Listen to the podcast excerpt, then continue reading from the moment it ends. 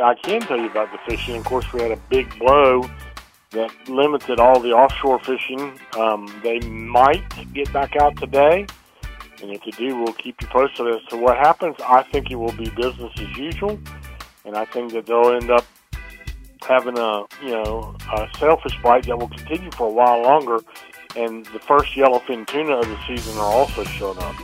But all the fishing news yesterday was in the, the big drum fishing, especially off the piers, and I'm talking about just about every pier in that startup ocean.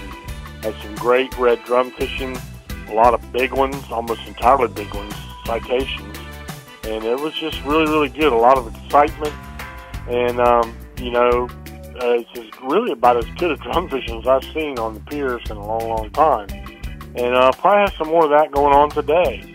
Um, otherwise, there wasn't a lot of boating activity yesterday, but we'll start getting back to that today. And there's been drumming the sound uh, back over my way towards Swan Quarter.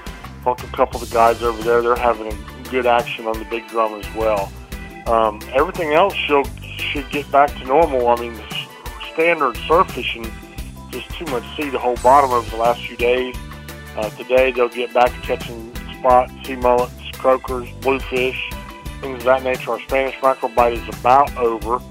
Um, they're going to be heading south, but we still have ribbon fish around the inlets, and of course uh, the boats that can get across the bar, as far as the inshore boats, will also be targeting the big drum. So that's pretty much the long and the short of it. We're all happy that. Uh, mostly we made out pretty good through the storm. A lot of folks moved their boats to get out of the way uh, from the Oregon Inlet Fishing Center, and I have not heard of any reports of any major damage. So we're thankful for that. And Jody, that's my report for you.